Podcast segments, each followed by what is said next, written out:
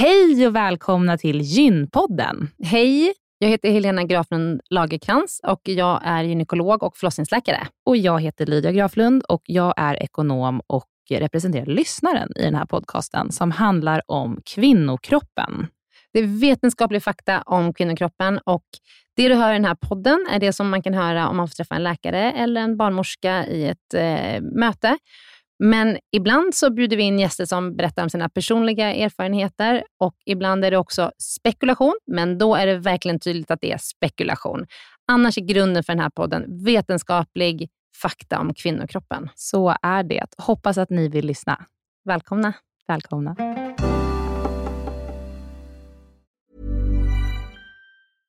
Cool fact a crocodile can't stick out its tongue. Also, you can get health insurance for a month or just under a year in some states. United Healthcare short term insurance plans, underwritten by Golden Rule Insurance Company, offer flexible, budget friendly coverage for you. Learn more at uh1.com. Den här veckans avsnitt av Gynpodden är sponsrad av Ester Care. Och Helena, det är ju det bolaget, vårdbolaget, som du och jag har varit med och startat, där vi erbjuder digitala vårdmöten med specialister inom kvinnovård. Precis. Och vi vet att det är väldigt mycket vårdpersonal som lyssnar på Gynpodden, vilket vi är jätteglada för. Och vi behöver alltid fler gynekologer till SDKR. Så därför vill vi nu göra en shout-out till alla er som lyssnar ute som vill vara med och förändra svensk kvinnovård. Vi söker specialister inom gynekologi, men också ST-läkare som har kommit en bit in i sin ST och som vill arbeta digitalt eh, med handledning på, hos oss på SDKR. Mm. Och precis som det är för våra patienter som kan söka vård hos oss, det vill säga att de kan bo vart som helst i landet eftersom vi är digitala. Om man laddar ner appen och så bokar man ett vårdmöte, så kan ju även läkaren bo vart som helst i landet eller flytta under tiden man jobbar hos oss. Det är ju väldigt, väldigt flexibelt eftersom eh, man jobbar hemifrån. Och Jag tänker att det måste ju också vara helt underbart att som läkare kunna arbeta hemifrån och planera sin egen tid några dagar i veckan. Ja, verkligen. Och samtidigt vara med och förändra kvinnovården med kollegor som är otroligt drivna och engagerade. Det är jätteroligt att jobba på SDKR. Och jag tycker att det här är en häftig grej som vi gör just nu, att vi erbjuder gyn, äh, gynvård i hela landet.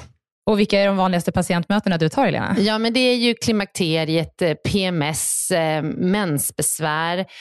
Och det är ju såklart ärenden och eh, diagnoser som går att hantera digitalt. Men vi remitterar också vidare när det behövs mm. Eh, och tar labbprover när det behövs mm. och så vidare. Mm. Så gå in på sdcare.com, klicka på jobba hos oss i menyn för att läsa mer och skicka in en ansökan. Tack så mycket. Tack och välkomna. Välkomna till dagens avsnitt av Gynpodden. Hej, hej. Helena, vad ska vi prata om idag? Idag ska vi prata om kejsarsnitt på kvinnans önskemål. Eh, och fördelar och nackdelar med det, både för eh, familjen och för det kommande barnet. Mm. Eh, lite, lite fakta kring kejsarsnitt överlag. Det är mm. att det, det, föds ungefär 15 000 barn varje år i Sverige och de senaste 15 åren så har kejsarsnittsfrekvensen legat på ungefär 18 procent. Eh, det varierar väldigt mycket mellan länder och världsdelar. Under 2015 så såg det så ut att kejsarsnittsfrekvensen i Syd och Centralamerika låg på 40-45 procent, vilket är ju väldigt mycket högre än vad vi har i Sverige. Eh, I Nordamerika på 30-35 procent, 25 procent i Europa och strax under 20 procent i Asien och kring 10 procent i Afrika. Och sett över hela världen så låg kejsarsnittsfrekvensen strax under 20 procent, vilket är ungefär i den, på den nivån som Sveriges siffror ligger på. Mm. Och eh, eh hur patienter som vill ha kejsarsnitt, alltså som har ett önskemål om kejsarsnitt utan, utan det man säger då en medicinsk indikation, hur de kvinnorna tas om hand och behandlas, det skiljer sig väldigt mycket om, åt beroende på var i Sverige man bor. I Stockholm, här träffar ju förlossningsläkare den här gruppen av patienter dagligen, skulle jag vilja säga, men på andra delar av Sverige, i andra delar av Sverige så är det inte lika vanlig patientgrupp. Och nyligen släpptes en ny SBU-rapport. SBU är ju Statens beredning för medicinsk och social utredning. Och då släppte de en rapport om kunskapsluckor som finns kring den här gruppen födande, både bland vårdpersonal och patienter och anhöriga. Och, eh, för det blir ofta ganska besvärliga samtal, eh, upplever jag som förlossningsläkare. För att patienten kommer ju in i rummet med en eh, rädsla att bli nekad ett kejsarsnitt som är det enda hon vill ha ut av den här liksom, kontakten. Och att det kan bli ganska, kan bli ganska knepiga samtal. Eh, Så att här, den här utredningen är någonting som alla vi har efterfrågat, både patienter och läkare.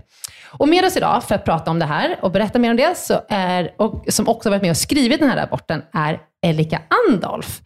eh, Som är... Välkommen! Tack så mycket. Elika, du är professor emerita och sen är du gynekolog och förlossningsläkare. Och jag tänkte bara börja med att fråga, du är vår första professor emerita vad jag vet, i här i podden. Vad, är, vad innebär det att vara professor Ja, emerita? men det betyder ju att man inte har några meriter längre, det vill säga att man är så gammal så man inte kan mm, göra någonting rätt, förmodligen. Så tack Helena för att du lyfte upp det. Nej, men professor emerita är jätte, det är vackert att vara det. Ja, eller hur? Ja, ja, jo, men det är det. Jag tänker att du måste vara stolt över den titeln. Jag, jag Men hur blir man professor emerita? Ja, men måste jag ha varit professor först, annars kan man absolut inte bli det.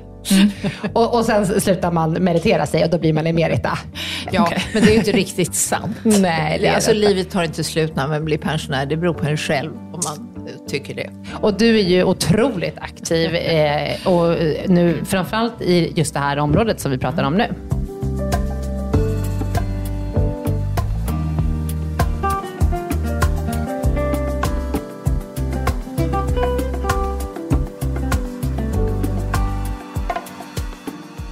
Elika, mm. du som har arbetat länge inom förlossningsvården. Är förlossningsrädsla eller rädsla för att föda vaginalt ett växande problem? Eller är det någonting som vi bara adresserar nu mer än vad vi gjorde tidigare? Eh, jo, alltså det här vet man nog inte så mycket om och det beror på att en förlossning förr i tiden var så väldigt farlig för mamman. Och mm, det, det egentligen det enda man önskade var att mamman skulle överleva i, i första hand. Och ni ska veta att på 1700-talet så dog var 17 svensk kvinna i barnsäng. Eh, och eh, till och med eh, på 1950-talet så sa man att eh, det gör inte så mycket om barnet dör vid första förlossningen, för då är mamman bättre ställt. Man vet ju sedan länge att den första förlossningen är besvärligast. Va? Eh, Ja, och det är ju inte så himla länge sedan. Alltså, Nej. Det är otroligt. Nej, Ja. så var det. Och sen på 60-talet började man ta hänsyn till hur barnet mådde. Och då kunde man till och med plocka ut barnet eh, på grund av, trots att eh, då mamma var frisk och så, va? För, för att det skulle överleva. Och det är först på 80-talet som man börjar bry sig om hur mamman mår psykiskt. Och då kommer de första studierna på förlossningsrädsla. Och jag vet att det finns någon eh, studie från 80-talet där man säger att en tredjedel av förstföderskorna tyckte att det var en förfärlig upplevelse. Eh, och sen finns det ju nyare studier och där har man då använt mera systematiska, bättre frågeformulär eh, för förlossningsrädsla. Och då har man sett att ungefär 16 procent är rätt ordentligt rädda och mellan 2 och 4 procent är eh, verkligen otroligt rädda. Och det är rätt mycket.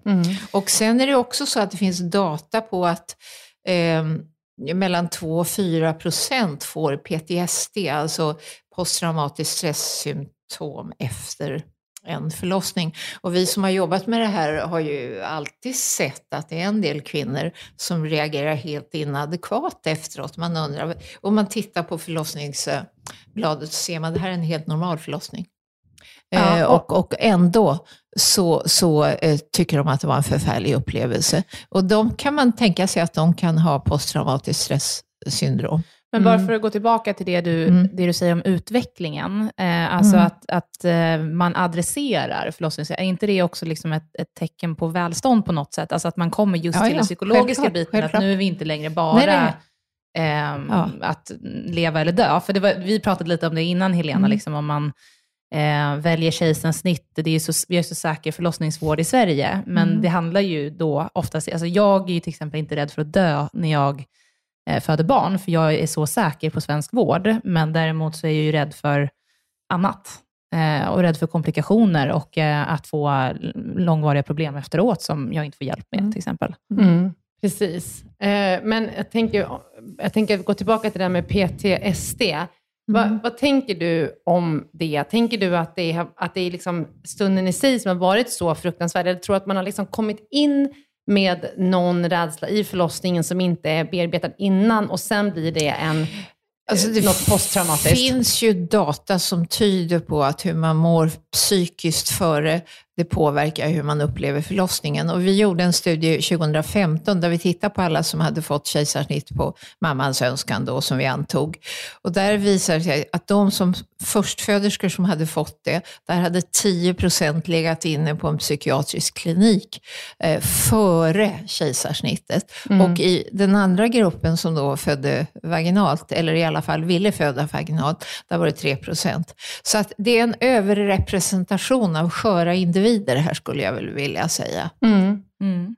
Men vad är gravida kvinnor mest rädda för när det kommer till förlossningen eller tiden efter? Alltså, de är rädda för eh, väldigt, väldigt många saker. De är rädda för ja, att de ska bli skadade i bäckenbotten till exempel, det har vi hört väldigt mycket eh, om nu. De är rädda för att barnet ska skadas på något vis. De är rädda för att de inte ska hinna in. De är rädda för att de inte ska bli omhändertagna. Eh, och, och, alla typer av skador som man kanske kan få, även om de är väldigt sällsynta ibland. Jag tror att, eh, det här är ju också min egna teori, men att det finns en medial påverkan här. Alltså just att ja, ja. Här, man inte kommer in i förlossningsrummen. Alltså det är klart att man är livrädd och behöver föda i en garderob mm. någonstans. Eh, mm. i liksom, när man ska gå igenom sin mm. första förlossning. Det, det låter ju fruktansvärt att behöva göra det. Eller att det är att kvinnor talar ut om att man har förlossningsskador som man inte får hjälp med. Det lyfts ju mm. mer, mm. tror jag, idag än vad det har gjort historiskt sett. Vilket gör att man får en bild av att så här, ha, får jag de här problemen så får jag inte hjälp. Nej. Eh, och så tycker man att det känns jättejobbigt. Mm. Absolut, jag glömde att säga det. Mm. Och det, jag tycker det är oerhört viktigt. Och det där är ju väldigt svårt som, som profession. Hur mycket ska man berätta och hur ska man berätta det? Men, men det största problemet är ju att vi inte har tagit hand om de här som har haft en besvärlig förlossning. Och där tycker jag att det har blivit sämre. När jag började på 80-talet så var det självklart om man hade haft en besvärlig förlossning. Så gick man upp till den här kvinnan inom något dygn och pratade pratade med henne. Det gör vi inte nu, alltid. Nej. Vi försöker Nej. göra det, men vi hinner oftast inte. Nej, men Nej. Det, det, var självklart ja. att man skulle göra det. Det tror jag var viktigt. Mm. Ja. Um, men jag kan tycka ibland, jag som jobbar på förlossningen, att uh, medias bild inte speglar bilden på förlossningen. Och det kan jag också tycka är så onödigt, för att Eh, när man läser då något, inslag i, i, ja, på, i någon tidning och så tänker man, gud, låter som en krigszon. Och det är klart, så här, ibland är det fullt och ibland är det svårt mm. att få plats. Men oftast så är det ju inte så. Nej. Jag, jag, har gjort, he, jag i hela min karriär har gjort den eh, observationen också. Ja. Jag håller helt med dig där. Ja. Men det bidrar ju till onödig smärta eller onödig mm. rädsla för mm. kvinnor. Mm. Att man tror att det är så. Och så mm. kommer de in och tänker så här, gud det var jättebra, jag fick en barnmorska, jag fick ett rum. Man tänkte så här, ja, det får liksom nästan alla. men, men ni ska veta ja. att, att det är framförallt, om man tittar på svensk statistik, så är det de som får kejsarsnitt utan medicinsk indikation, om vi ska kalla det så.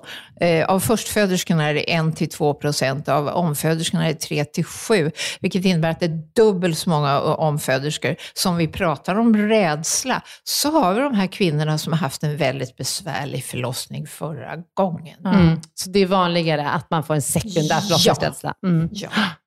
ja. Mm.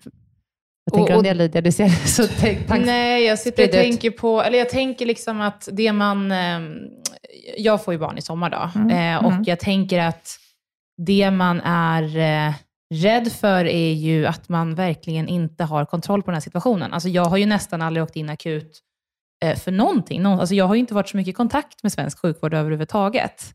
Eh, och sen så får man den här bilden till exempel och så får man ofta höra om de som faktiskt har skador. För de som inte har skador behöver ju inte uttala sig så mycket, för de har inte fått några skador. Mm.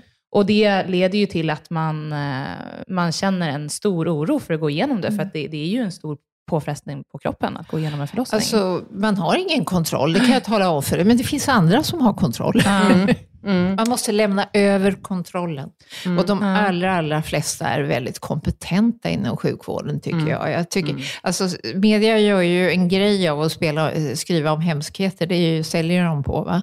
Mm. Så det är lite tråkigt, tycker jag. Mm. Det är ju dels det, men dels också tror jag att det har funnits en att man lyfter också alltså mycket mer kvinnokroppen ja, ja, och vad kvinnan absolut. går igenom. Mm. Så det, ju, det, det, finns ju nog också med en god mm. intention. Ja, mm. Men det det leder till när man inte pratar då om ehm, ja, men, alltså, om fördelarna med vaginal förlossning till exempel, då le- leder det till som för mig, där jag känner att jag vet inte, jag vill inte ha kejsarsnitt heller. Nej. jag vet inte hur hon ska Och det komma är ofta ut. så att de som man pratar med vill Ja. varken eller. Nej. Tyvärr så får man ju inga barn då. Nej. precis. Och hon är ju där inne, så på något sätt ska hon ju komma ut. Jag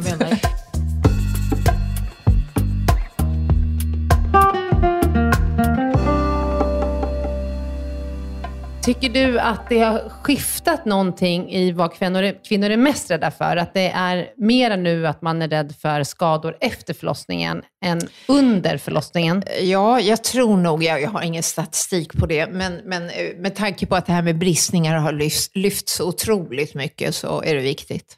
Ja. Mm. Och och det är också olyckligt på något sätt. Eller, jag Mm. eller det är jätte, jättebra att det, lyfts, att det lyfts att man inte tar hand om Mm. förlossningsskador. Men det är ju fruktansvärt att vi inte tar hand om våra Ja. kvinnors förlossningsskador. håller det är med. Håller med? Mm. helt otroligt. Ja. Ja. Och det är ju det som leder till att man eh, tror, i alla fall jag, för jag har ju inte gått igenom varken det ena eller det andra, Nej. men att en bukoperation med ett kejsarsnitt som man inte alls är sugen på, men att det tas om hand om på ett annat sätt än om man får en bäckenbottenskada som man inte liksom hamnar, hamnar i systemet. Jag har lite in, intressant statistik från det här Ja. som vi gjorde, va? Eh, hur vanligt det är och så vidare. Vi kanske skulle börja, eller får jag styra det dit? Ja, jättegärna. Ja. Eh, jag ska bara helt kort säga vad den där rapporten innehåller. Först gjorde vi, liksom, alltså vårt uppdrag var ju att titta efter vad det fanns för effekter eh, av planerat kejsarsnitt på mamma och barn på kort och lång sikt. Och det här eh, uppdraget är gigantiskt. Alltså, eh, googlar ni på det så får ni tusentals referenser. Vem kommer uppdraget ifrån? Eh, Det kommer från eh, Statens beredning för undersökningsteknik eh, för eh, social och medicinsk utvärdering, SBU. Kommer ifrån. Eh, och då gjorde vi så här att vi bestämde oss för att vi skulle inte undersöka den psykiatriska eller psykologiska delen, för den kräver nästan en egen rapport, för det är så viktigt. Va? Eh, plus eh, att vi också sa att vi bara skulle titta på de saker som kunde hända när man jämförde kejsarsnitt med vaginal förlossning. Och då blir det två saker som inte kommer med. För att bristningar kan man bara få när man genomgår en, alltså en vaginal förlossning. Men det finns en bra rapport om det redan. Men det finns en annan sak som inte kommer med. Det är saker som kan hända vid vaginal förlossning. Till exempel att barnet fastnar. Va? Men, men vi var tvungna att begränsa det här eftersom vårt uppdrag bestod av att vi skulle jämföra de två metoderna. Och vad gjorde vi då? Ja, eh, schematiskt, kan, alltså om jag bara kort berättar om det. Så, så först i, i, så gjorde vi sökningar på artiklar och fick upp 10 000 artiklar ungefär. Men så småningom en, så slutade det med kanske 40-talet som var tillräckligt bra. Va? Eh, och, sen, eh, och det handlade då om det var den första delen. Den andra delen var att vi gjorde samma sak med kvalitativa studier. Och där kommer vi in på hur vårdpersonalen ser på det här med kejsarsnitt och också hur, hur patienterna. Så det kom lite intressanta data. Och sen gjorde vi också en hälsoekonomisk utvärdering av eh, det här, vad det skulle kosta. Men om jag börjar med vad vi fick fram i den här systematiska undersökningen, det vill säga vad, är det för, vad blir det för ökade risker av kejsarsnitt och vad blir det för minskade eh, risker? Eh, Och då är det här planerade kejsarsnitt. Ja, och då är det ju så att det finns ju ingen diagnos som heter eh, kejsarsnitt på mammans önskan.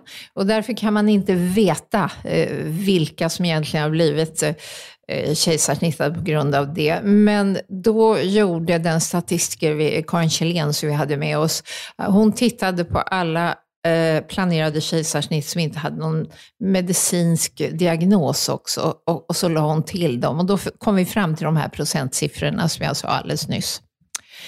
Ehm, och då gjorde vi så här att för då, då gjorde vi något um, som kanske inte man brukar göra. Istället för att ta en massa utländska artiklar för att titta på korttidskomplikationer för mamman, så tittade vi på medicinska födelseregistret. Och det här är lite kanske krångligt medicinskt, men i vanliga fall när man gör en undersökning så tar man ut en grupp i, i hela eh, befolkningen. Man gör ett så kallat stickprov. Men vi tyckte att medicinska födelseregister, det är ju alla svenska kvinnor som har fött barn. Mm. Det måste vara bättre än en forskningsstudie. Mm. mm. Så korttidskomplikationer och komplikationer eh, efter eh, en graviditet då med kejsarsnitt. Och kort tid, är det liksom inom tre månader? Ja, eller vad någonting sånt. Va? Mm. Eh, de fick vi från medicinska eh, födelseregister. Och vad fick vi fram? Ja, det var ökad risk för riklig blödning, blodpropp i lungan när man, gör, när man får ett planerat kejsarsnitt, om man jämför med vaginalförlossning. Infektion i livmodern, urinvägsinfektion, eh, infektion i såret, mjölkstockning, att man skulle råka ut för antibiotikabehandling. Och vid nästa graviditet var det ökad risk för att moderkakan skulle växa in i väggen och eh, att livmodern skulle brista. Så det här var ökad risk. Mm. Eh, men då kan man liksom räkna på något, eh, alltså hur vanligt var det att detta hände? Hur många kejsarsnitt måste vi göra för att drabbas av något av det här? Och det här varierade ju väldigt mycket då. Ibland behövde man göra tio kejsarsnitt för man skulle drabbas av något. Och ibland var man tvungen att göra 3500. Mm. Så att man kan säga så här, att de här riktigt svåra komplikationerna var väldigt ovanliga, eller relativt ovanliga. Man måste alltså, för att livmodern ska brista nästa graviditet så måste man göra 190 kejsarsnitt. Mm. För att en livmoder ska gå sönder ja, vid nästa just det, precis. Va? Mm. Men, men risk, alltså, den är ju ökad. Va? Mm. Eh, och, och för att man ska få att moderkakan växer in i väggen nästa graviditet så, så måste man alltså göra 3500 kejsarsnitt. Ja, och, och då, det, Elika, vet du ja. vad jag tänker när jag, sitter, när jag lyssnar ja. på det? Tänker jag så här, då tror jag att eh, kvinnor tänker så här, eh, utsättas för risken för antibiotikabehandling, den risken tar jag. Eh, ja, urinvägsinfektion, ja, den risken tar jag. Ja. En ökad blödning, den risken tar jag. Alltså, så här, Jag tror inte man tycker att det känns så läskigt. Nej, och, nej. Det är för att man litar på sjukvården i de aspekterna. Ja, och, eh, och, liksom hur, och så tänk så här, ja, men jämfört med att barnet fastar, till exempel. Ja, ja, eller att eh, man får en bristning som man ska ha ont för resten av livet. Mm. Hur ska vi liksom tänka de frågorna då? Eh, jag, jag tror att man ska säga precis som jag sa, det vill säga att okej, okay, eh, riklig blödning, det måste man göra tio kejsarsnitt. Men det är ju egentligen inte så farligt. Det kanske är bara två deciliter över vad som är för mycket. Mm. Och det är ju ingenting. de flesta blöder ju inte sju liter. Och, de flesta blöder inte sju liter. Nej, nej, nej Just det.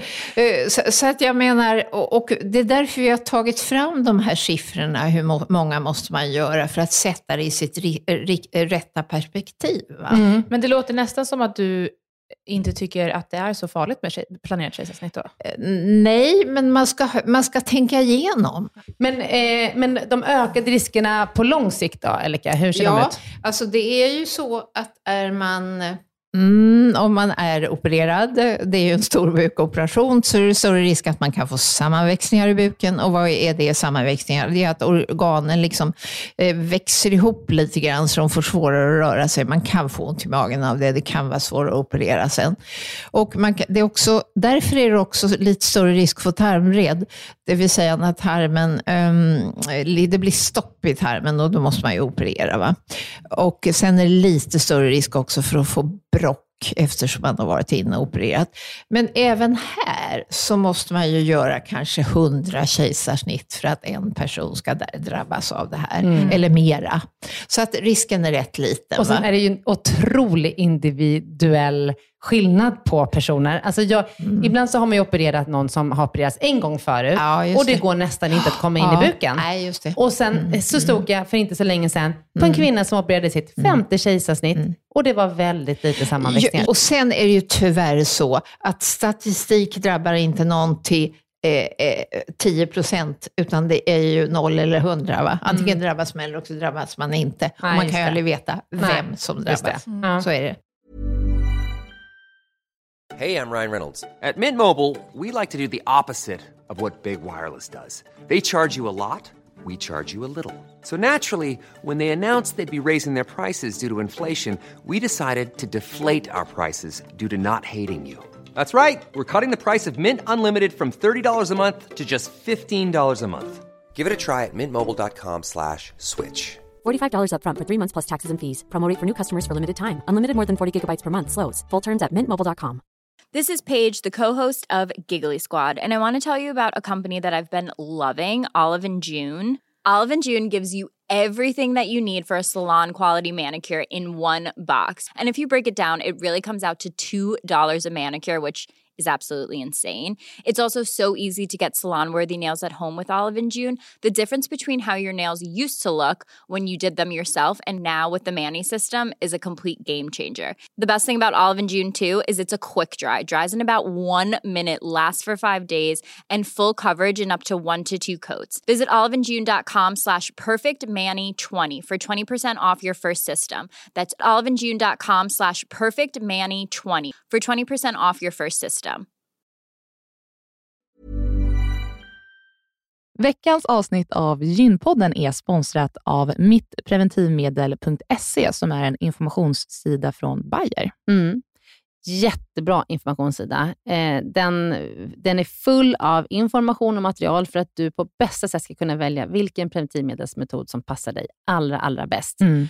Och Det vi tänkte prata om idag det är att det finns något som heter samtalsguide Mm. På den här sidan. Mm. Och Det är ett formulär där man har, får en massa frågor, till exempel så här, att komma ihåg att ta med preventivmedel dagligen är inget problem för mig, eller ibland svårt, Mm. eller inte min grej. Mm. Eller eh, om jag blev gravid nu och så vidare. Liksom. Så att man får kryssa i en massa frågor och ta ställning och fundera innan Mm. du träffar din gynekolog eller barnmorska. Så att du liksom verkligen får med alla frågor som är viktiga för dig i det där mötet. Ja. Så man kan fylla i den på den här hemsidan, så kan man skriva ut den här blanketten och ta med den. Ja. Jag skulle säga att, att det verkar ju som att det är framförallt fyra kategorier som Mm. är väldigt viktiga. Och sen, Mm. så, sen så spelar det ju in vad du har tagit innan och hur det funkat för dig och, Mm. sådär, och din historik. Men det verkar ju som att det handlar mycket om hur liksom ordningsam man är, eller hur strukturerad man är, att kunna ta någonting dagligen. Mm. Eh, hur viktigt det är att man inte blir gravid. Mm. Eh, användning av hormonella preventivmedel eh, och om man vill påverka sin menstruation på något sätt. Mm. Så det verkar som att det är de fyra kategorierna som man, man bör fundera på innan Mm. man väljer ett preventivmedel. Man får bra guidning i hur man ska svara på de här, eh, med olika kategorier och olika svar. Och Sen så tar man med sig det till sitt möte med barnmorska och gynekolog och då är man väl förberedd. Mm. Och Jag lovar er att om ni gör det här innan ni går eh, till en barnmorska eller gynekolog, då kommer ni få mycket bättre hjälp. För att det här är liksom ingenting som bara finns i en, utan man måste liksom fundera lite på Ja. här, vad är viktigt för mig. Vill jag ha mens eller inte? Ja. Och så vidare. Så att, gå in på mittpreventivmedel.se och titta runt där och gör den här eh, ja, samtals, samtalsguiden. samtalsguiden. Ja. Tack Bayer för att ni har utvecklat denna braiga sida om Ja. preventivmedel. Den är otroligt bra. Mm. Tack så jättemycket. Tack.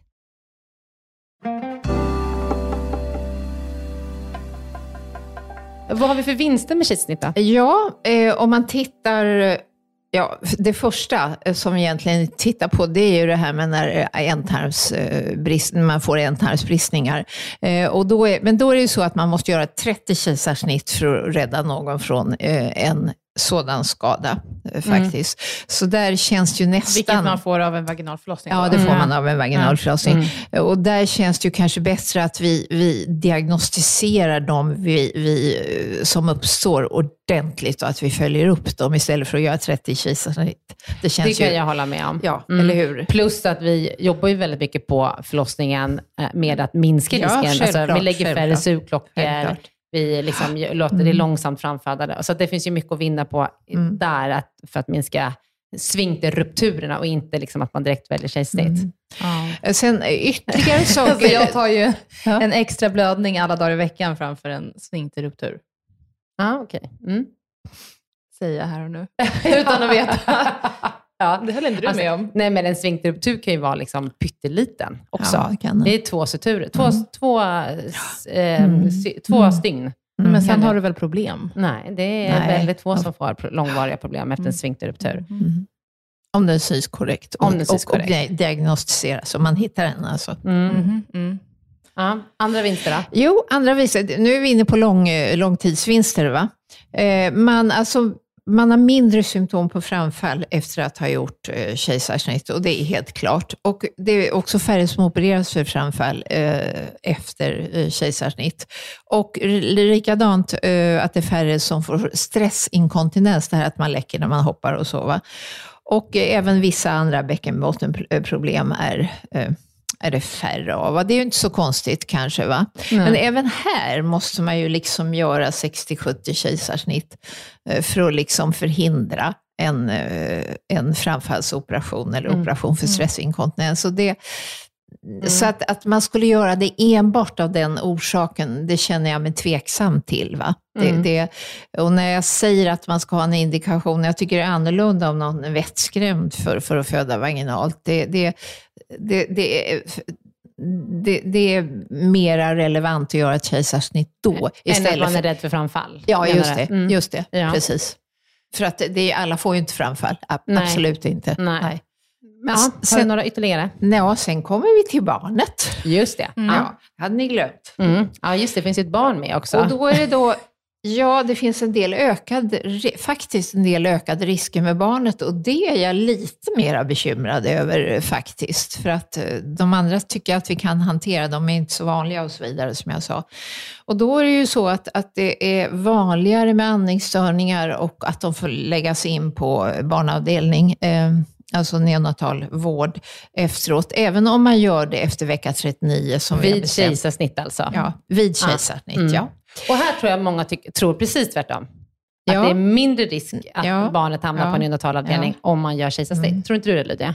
Mm, jag vet inte. Det kan ju ha göra, det, jag tänker på är när du har berättat för mig hur ett kejsarsnitt går till och att eh, man tar barnet lite på sängen. Alltså Ja, att man det- öppnar det är ju upp därför och de så reagerar hon så. inte, Ja. eller han, Mm, mm, vad man just har, det. inte förberedd. Och så leder det till komplikationer. Så att, eh, ja, nej, jag kan tänka mig att det är...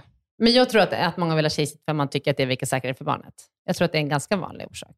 Ja, kanske. Jag Mm. går, utgår ju väldigt mycket från mig själv just nu, Mm. eh, när vi pratar om det här nu. För att, just för att jag är i den här situationen och för att vi, och så har ju vi poddat mycket kring det här. Men Ja. det, så kanske det är, att man är Mm. rädd för att vaginal Mm. förlossning ska påverka bebisen negativt Mm. mer än Mm. kejsarsnitt. Sen, sen finns det en del studier som antyder att det är lite förhöjd risk med infektioner eh, under småbarnsåren. Eh, och eh, alltså man har ju spekulerat i om barnet får en annorlunda eh, bakterieflora efter kejsarsnitt och att det möjligtvis skulle kunna påverka sånt. Men det här, det här är lite eh, det är inte riktigt klart än, det finns massor med studier gjorda, men, men det finns vissa misstankar på det. Eh, men det kanske inte är farliga saker. Man har definierat det här som luftvägsinfektion och eh, infektioner i mag-tarmkanalen som kräver sjukhusvård av barnet under de första åren. Eh, Att det Okej. är vanligare bland den grupp som har eh, utsatts för planerat Det kejsarsnitt. låter mm. väldigt jobbigt för barnet. Mm. Ja. Mm. Så, så, så att det finns en del, del effekter på barnen. Så det, även, alltså, även här måste man ju göra 130 kejsarsnitt. Då, va? Så att det, det, det är ju liksom, eh, det är inte så vanligt men det förekommer. Så att det, och barnläkarna pratar en del om det faktiskt. De är lite så. Det betyder att man, måste, man ska överväga om man verkligen ska göra ett planerat kejsarsnitt. Men om man tycker att det, det absolut behövs, att, att fördelarna överväger, ska man absolut göra det tycker jag. Mm. Även om det inte finns någon medicinsk Nej, nej, indikation. nej. Alltså, Nej. Det, alltså, vad är medicinsk indikation? Det kan vi Mm. diskutera senare. Men jag tänkte vi, ska, det, vi har lite mer på barnen. Ja. Och det, det är alltså långtidskomplikationer. Där har vi diskuterat astma väldigt mycket. Och det är nog rätt klart att det finns en ökad risk för astma efter att ha blivit kejsarsnittad för barnet. Så att, eh, men även här måste man göra 120 kejsarsnitt. Då, va? Så att, eh, men, men några drabbas ju. Om du gör många, många kejsarsnitt så blir det ju ändå eh, ett ökat antal barn med as- astma. Mm. Sen har man funderat på allergi och på diabetes och övervikt och sånt där. Eh, Och inflammatorisk tarmsjukdom och Allt det hör väl samman egentligen. Det är väl Ja, någonting med ja, att man inte ja, får ja. riktigt... Men, men de, de sakerna är lite mindre eh, säkra Mm. forskningsmässigt. Va? Så där är man inte riktigt säker, helt säker på det. Det är väldigt svårt när man ska följa barn länge. Det finns ju så många andra faktorer. Till exempel om man har bott på ett ställe med mycket luftföroreningar, då kanske man kan få astma ändå och så vidare. Och så vidare va? Det måste vara att- jättesvård att studera. Ja, ja, det är svårt att studera. Så, så, att, men, men, så det vill jag inte. Men just de här sakerna som jag lyfte i början, det här med att de ligger mera på neonatalvård och så vidare, det, det är eh, Det vet vi. Det vet Ja. vi. Mm. Just det.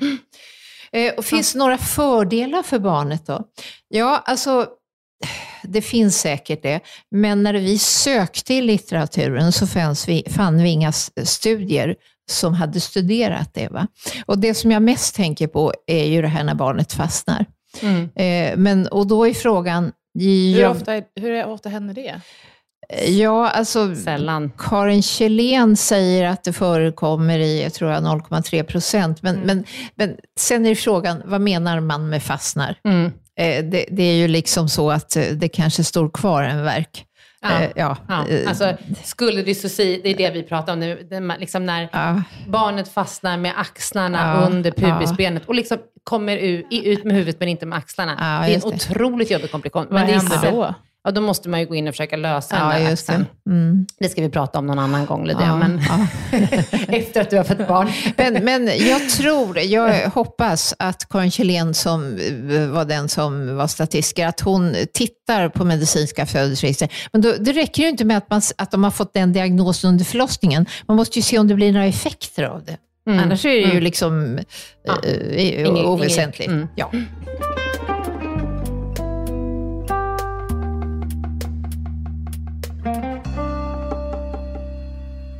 Men nu vill jag veta, Ja. hur skiljer det sig åt i landet för kvinnor som vill ha kejsarsnitt på mammans önskemål? ja, nu ska vi se om jag kommer ihåg rätt vad som stod. Men jag tror att det finns 44 gynkliniker i Sverige, eller i alla fall som gör kejsarsnitt. Då. Och 40 säger att de gör kvin- eh, kejsarsnitt på mammans önskan, det vill säga den här diagnosen som vi brukar använda. Mm. Men fyra gör aldrig det. De bara säger nej. Ja, eller Så också använder, också använder de en annan diagnos. Mm. Ja. Men, men tycker du att det skiljer sig Ja, har du kanske inte jobbat så mycket i andra, delar, eh, liksom i andra delar av Sverige, men tycker du att det skiljer sig i vård, bland vårdpersonalen hur man ser på den här gruppen? Liksom att det är socialt accepterat att säga så här, hej, jag skulle vilja ha ett tjejsnitt för jag är rädd.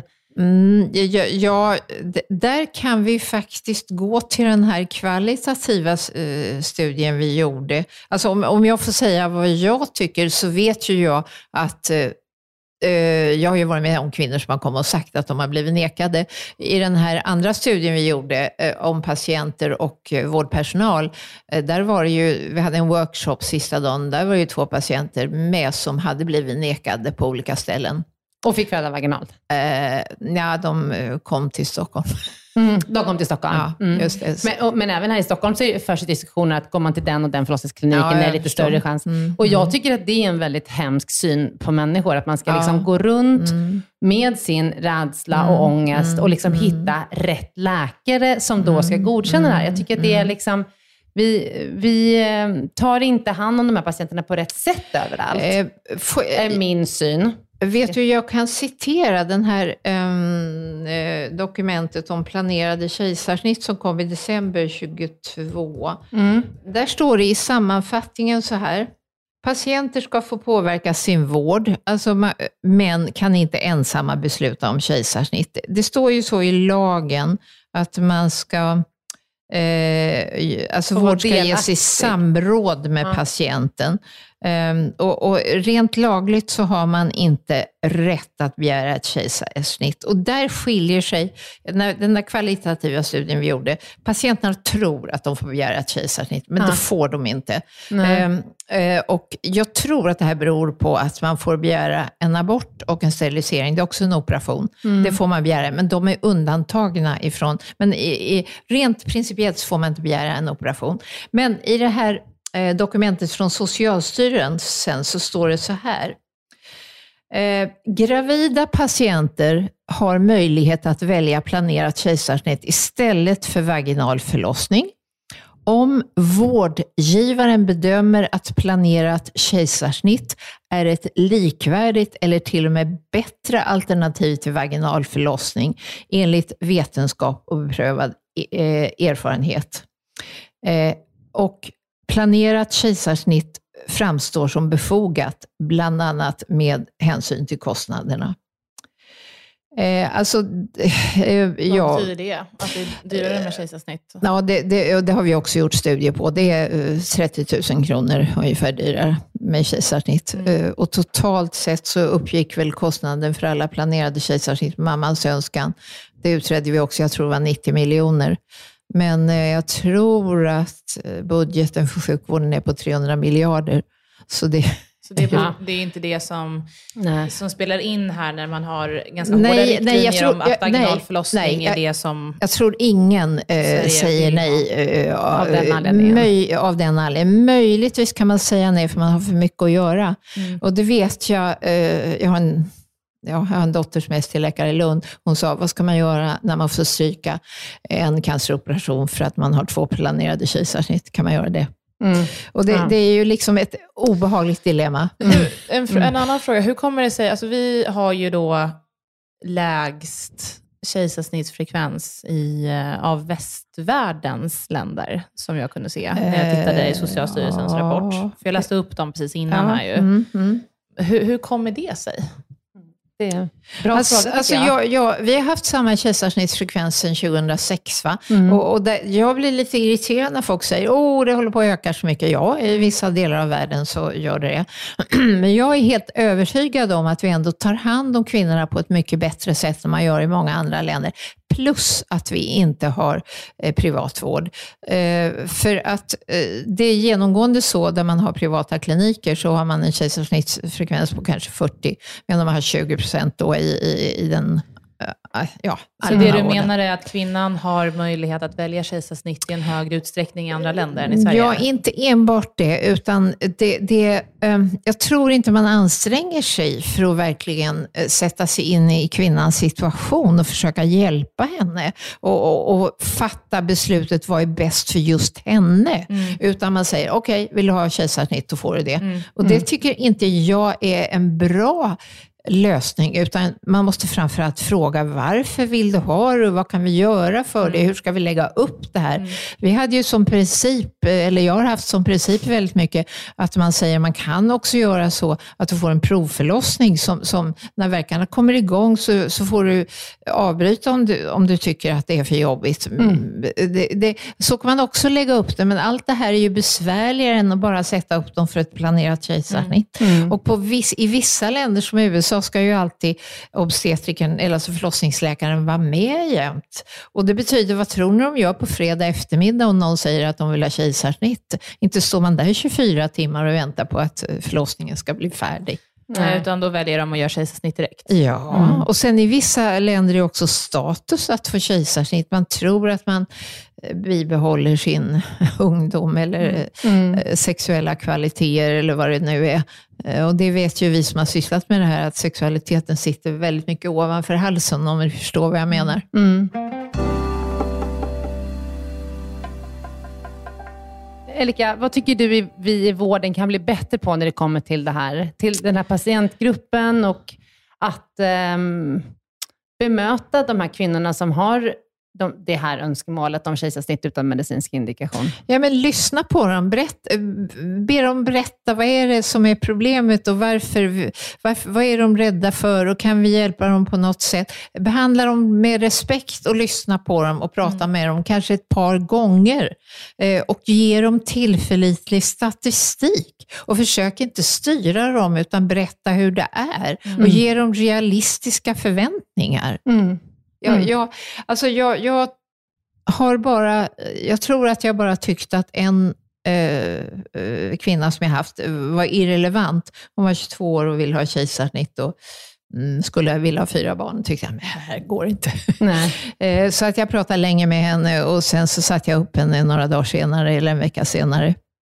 Problemet var då att Till hon... kejsarsnitt? Vad- satte upp henne Nej, jag för satte upp henne för eh, återbesök. Jaha, jag tänkte, jag kan, jag kan Men på vilket snitta. sätt var hon irrelevant? Vad, vad menar du? Ja, men alltså, eh, ju fler kejsarsnitt du gör, desto ärgare och besvärligare blir det och desto större är riskerna för nästa graviditet. Och, och eh, en 22-åring som, som säkert kommer att kunna föda fyra barn, va? Hon vill ha fyra barn. Då ska man försöka Ja, övertyga ja. henne till vaginalförlossning. Okej, Okej. men du Lydia, eh, nu när du sitter här med Elika, som kan, det finns ingen i Sverige som kan mer om det här än Elika. Vad vill du fråga henne? Givet din situation. Ja, men jag sitter och funderar på det mycket. Mm. Alltså, problemet är att det är inte så att jag är särskilt övertygad om att jag vill ha ett kejsarsnitt. alltså, jag, vill ju, jag tycker ju att båda alternativen eh, känns jobbiga. Mm. Och för mig är, handlar det väl mer om att eh, förstå de båda. Mm. Eh, så att jag, jag har liksom inga mer frågor egentligen, för jag hör ju hur, ehm, först när du pratar om eh, korttidsriskerna och långtidsriskerna med kejsarsnitt versus eh, vaginal förlossning, så tycker jag ju att det spontant sett för kvinnan, om man nu inte vill ha så himla många barn, att det låter bättre med kejsarsnitt. Men sen så tycker jag ju att när du berättar vad det kan ha för komplikationer för barnet, eh, så, så får ju det mig att känna att ehm, nej, då känns det inte alls bättre. Så det, ja, så tänker jag. Jag har ju fött både vaginalt och med kejsarsnitt. Ja. Och eh, det är ju inte eh, en walk in the park att eh, bli kejsarsnittad heller. Nej. Så det är ju liksom det också. Det, för, och det tänker jag ibland på bebis, tänker jag så här att då, är liksom man kvinnor säger så här, åh det gör jätteont. Bara, det är ju en stor bukoperation, man ska ju inte glömma det. Att, att, eh, sen blir ju smärtan snabbt bättre, men eh, det är en stor operation. Och, eh, Jag, tror att det kanske är att det är ett kontrollerat förlopp. Ja, jag tror också det. Att det är det man är ute efter. Att det är kontrollerat, man vet när det kommer ske, man vet att någon annan tar hand om det. Alltså det kommer göra ont, men någon annan har koll. Ja, men liksom. om du bara kommer in Mm. eh, till förlossningen så, så tar någon annan över. Ja. Men och grejen också, förlossning, nu är jag förlossningsläkare, det är du också Elika, så Ja. vi älskar ju förlossningar, men att föda barn är, det är fantastiskt på sitt sätt. Det är liksom en upplevelse. Ja, Elika- det, jag har ju fött tre, ja, ja, men, Jo, men det gör ont. Och det är så här, men jag menar bara så här, det är ju inte, det är ju inte, alltså det är ju inte 12 timmar av helvete alltid. Liksom. Alltså, Alltså, jag tycker med epidural var det helt okej. ja. Ja. Det gjorde inte speciellt ont då. Nej. Nej, okej. Nej, men jag, jag tänker också att man, Så det behöver du inte vara man rädd för. måste tänka att, att det är, väldigt många kvinnor har gjort det. Ja. Nu, nu ska inte jag göra något peptalk till dig här Lydia, det tar vi utanför podden eller ett annat tillfälle. Men eh, vi måste få en nyanserad bild av både kejsarsnitt och vaginal förlossning. Det är det man måste göra när man pratar med patienterna. Och man får inte vara biased åt något håll från Nej. början. Va? Nej. Det är det som är Nej, viktigt. Jag håller med. Och så får man ju aldrig, som läkare får man ju aldrig väva in sin egen historia. Det Nej, gör jag aldrig. Så Nej, det gör jag bara nej, här till er. Jag Ja. berättar aldrig om Ja. att jag är snittad. Men jag tror att om Sverige skulle jobba på eh, att ta hand om kvinnor efter en förlossning Mm, på det. ett bättre sätt, då tror jag att man skulle känna en enormt mycket större trygghet i att gå igenom en vaginal förlossning. Tack så jättemycket för att du berättade om eh, er studie. Varsågod. Ja. Er SBU-rapport. Mm. Eh, och den finns ju att läsa. Det går att Ja, googla ja. på den. Så Ja. för er som är intresserade och sitter och funderar på det här, läs den här rapporten och förkovra er eh, inför att ni ska träffa Precis. barnmorska eller läkare och prata om eh, ena förlossning. Så har ni mycket kött på benen. Och tusen tack för att ni har lyssnat och tusen tack Erika för att du kom hit. Tack så Hejdå. jättemycket. Hej då.